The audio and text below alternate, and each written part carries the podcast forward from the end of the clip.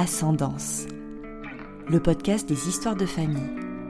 Bonjour et bienvenue sur Carnet de Reco, un nouveau format bonus qui sortira chaque mois entre chaque épisode d'Ascendance, où je vous parlerai d'une œuvre culturelle reprenant à différents degrés et points de vue les thèmes signatures du podcast, la transmission, les histoires familiales, la mémoire. Je vous souhaite une bonne écoute.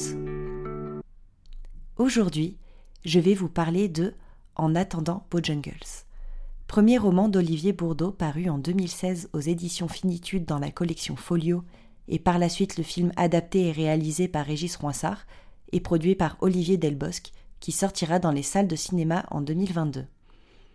C'est l'histoire d'une famille improbable et loufoque, d'un père écrivain, d'une mère excentrique. Histoire vue et racontée par leur fils, un petit garçon tellement aimé par ses parents, qui grandit dans un univers plein d'enfantaisie, aux habitudes insolites, tout cela bercé par un morceau de musique, Mr. Bojangles de Nina Simone. Ceci est mon histoire vraie, avec des mensonges à l'endroit, à l'envers, parce que la vie c'est souvent comme ça. Il s'agit de la phrase d'introduction écrite et choisie par l'auteur Olivier Bourdeau avant que ne commence l'histoire, et c'est principalement ces mots qui ont résonné en moi suffisamment pour me donner envie de découvrir ce roman, et ensuite son adaptation cinématographique.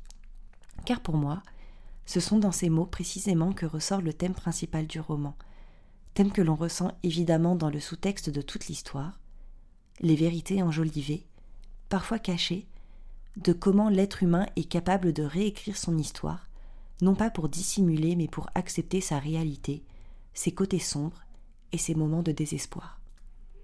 C'est dans cet univers rempli de poésie et d'amour que nous suivons le quotidien de cette famille, jusqu'au moment de la rupture, celle de la fantaisie et la réalité qui rattrape Camille, la mère, sous les yeux impuissants du père, Georges, et les yeux d'enfant naïfs de leur fils, naïveté dans le bon sens du terme avec lequel ce petit garçon nous raconte les faits.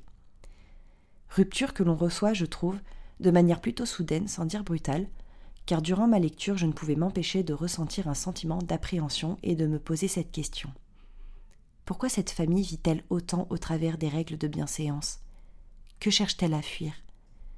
Comme si l'auteur souhaitait qu'on l'on devine, avant que le petit garçon, narrateur du récit, ne le découvre et l'évoque. C'est un exercice assez difficile de vous parler de l'histoire de ce livre sans trop en dire, non pas pour vous laisser uniquement le plaisir de le découvrir en tant que lecteur, mais car cela évoque des sujets très sensibles et complexes, pouvant heurter notre sensibilité. Et qu'honnêtement, je ne m'en sens pas encore prête d'aborder. L'adaptation de Régis Roinsard au cinéma est très fidèle au roman d'Olivier Bourdeau. On y retrouve la poésie, la fantaisie, les couleurs qui explosent dans notre esprit durant la lecture sont retransposées à l'écran. Et comment parler du film sans évoquer le duo Ephira-Duris je ne suis pas sûre d'être très objective en parlant de ces deux acteurs, est en admiration devant le jeu de Virginie Efira et amoureuse de Romain Duris depuis l'auberge espagnole de Cédric Lapiche. Que ce soit physiquement et énergétiquement, le duo fonctionne. L'élégance et la loufoquerie du personnage de Camille ressort de plus belle à travers Virginie Efira, et l'amour si tendre et passionné du personnage de Georges déborde dans le regard de Romain Duris.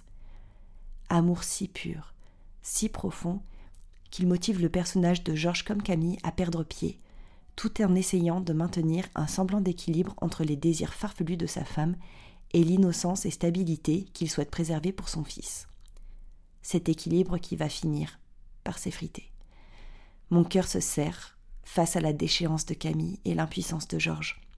J'ai été énormément touchée par l'émotion du père face à ses limites, reconnaissant que réécrire, enjoliver une histoire n'est pas toujours la solution. Et pourtant, quel merveilleux parti pris. Parti pris que l'on peut aussi retrouver dans d'autres films. Je pense à La vie est belle de Roberto Benigni ou encore Room de Lenny Abrahamson.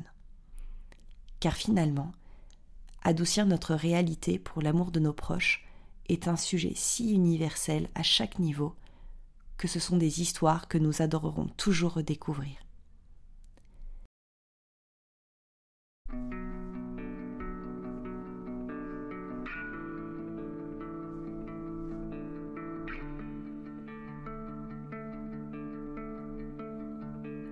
Un grand merci pour votre écoute sur ce premier épisode de cette série bonus Carnet de Reco. J'espère que ça vous a plu. N'hésitez pas à vous abonner à Ascendance sur votre application d'écoute pour ne louper aucune sortie d'épisode. Je vous donne rendez-vous le 6 avril pour le prochain épisode. Le podcast est disponible sur Apple Podcast, Spotify et Google Podcast. L'actualité d'Ascendance est à retrouver sur son compte Instagram ascendance.podcast. Si cet épisode vous a plu, n'hésitez pas à bien noter le podcast sur votre application. Cela permet au podcast d'être bien référencé et donc plus visible. Cela permet en à peine quelques secondes d'apporter beaucoup de soutien. Je vous laisse avec un doux extrait du roman En attendant Bojangles. À bientôt sur Ascendance et prenez soin de vous. Je me demandais bien où il pouvait aller puiser toutes ces histoires. Je savais très bien que c'était pour éviter que maman devienne plus folle encore qu'il prenait l'apéritif sous son arbre. C'était pour le rayer du décor, tout simplement. Mais en imaginant l'arbre sur son navire traversant les mers des Caraïbes, ou la mer du Nord avec des pirates à son bord pour découvrir des îles secrètes, j'avais décidé de croire à son histoire. Car, comme toujours, il savait faire de beaux mensonges par amour.